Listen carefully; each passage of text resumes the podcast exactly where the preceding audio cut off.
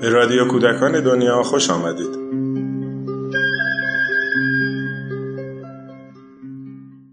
سلام مترجمین ادبیات کودک و نوجوان ایران بسیار تلاش کردند تا بچه های ایرانی با گستره وسیعی از ادبیات در سراسر دنیا آشنا بشن. اونها تأثیر زیادی هم بر نویسندگان کودک و نوجوان ایرانی داشتند.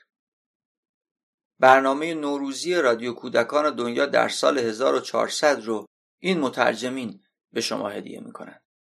سیزده پیام از سیزده مترجم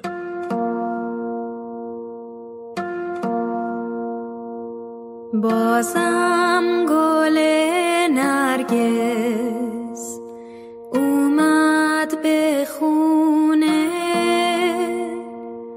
به کوچه اومده. ننا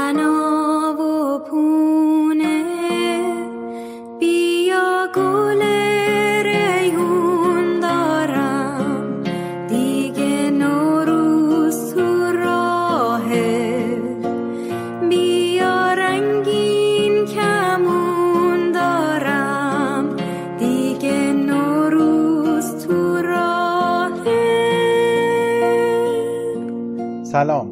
من حسام صبحانی تهرانی هستم مترجم و نویسنده در حوزه ادبیات کودک. سال نو رو به همه شما عزیزان تبریک میگم و امیدوارم که سال 1400 سالی پر از سلامتی و نیکی و شادی باشه. معمولا وقتی ما بزرگترا می‌خوایم درباره نوروز حرف بزنیم سراغ چیزایی میریم که دل کودکان به غنج بیفته.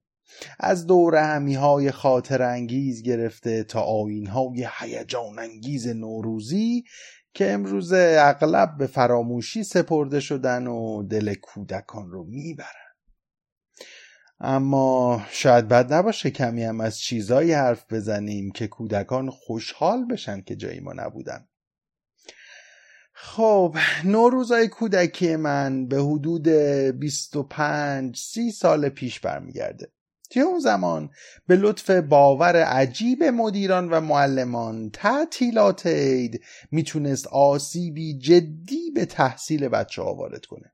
اونا هم برای پیشگیری از این آسیب یک دفترچه حدوداً صد صفحه‌ای به ما می‌دادند به اسم بله پیک شادی.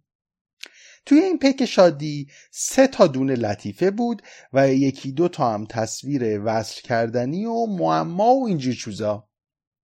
ما بچه هم تا این پیک رو می‌گرفتیم در جا می‌رفتیم سراغ اون چهار پنج صفحه سرگرم کننده و توی همون یک ساعت اول همه شادی های این پیک رو یک جا میبلیدیم. و حالا میموند 95 جرعه غمانگیز دیگه این پیک که همش مشق بود و مشق بود و مشق.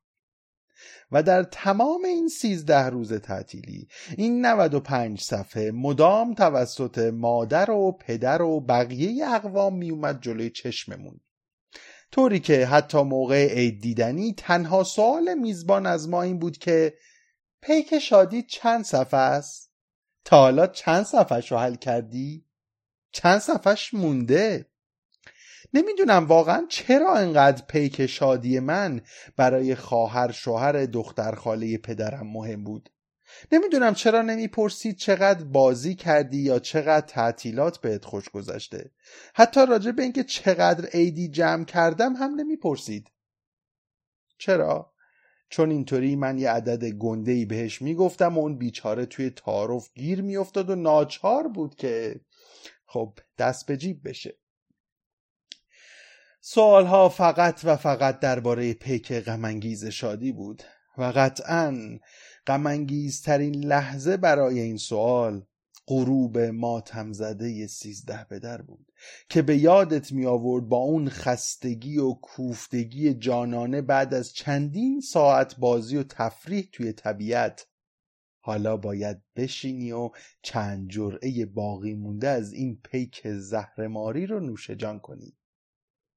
و جالب این بود که هر سال معلم توی روز چهاردهم فروردین اونا رو جمع می‌کرد و هیچ وقت هم بررسیش نمی‌کرد و اشکالاتت رو اصلا برطرف نمی‌کرد.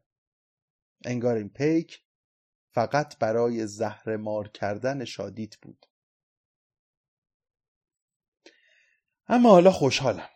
خوشحالم که بچه های امروز چند سالی هست از شر این جام زهرالود خلاص شدند و لاقل می‌تونن با خیال راحت تری شادی کنن. بدون نیاز به هیچ پیکی و جامی. پرستو برگشته لونه